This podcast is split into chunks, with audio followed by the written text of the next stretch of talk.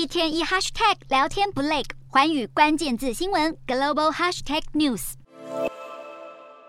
华尔街主要指数在盘中震荡后收高，因为投资者观望美国联准会在本周政策会议上升息的力度有多大。美股四大指数全数收高，道琼指数上涨 一百九十七点二六 点，收 三万一千零一十九点六八 点，纳斯达克上扬 八十六点六二 点，收 一万一千五百三十五点零二 点，标普五百上涨 二十六点五六 点，收 三千八百九十九点八九 点，非凡指数小涨 十四点八零 点，收 两千五百七十七点九四 点。欧洲股市方面，欧洲股市创下三个月来最惨单周跌幅后，各国指数今天回稳，收盘涨跌幅度不大。同时，投资人正等待本周的美国联准会货币政策会议。至于英国股市，则是因为女王国葬休市一天。欧洲两大股市有涨有跌，德国股市上涨 六十一点九八 点，收 一万两千八百零三点二四 点；法国股市小涨 十五点七一 点，收 六千零六十一点五九 点。以上就是今天的欧美股动态。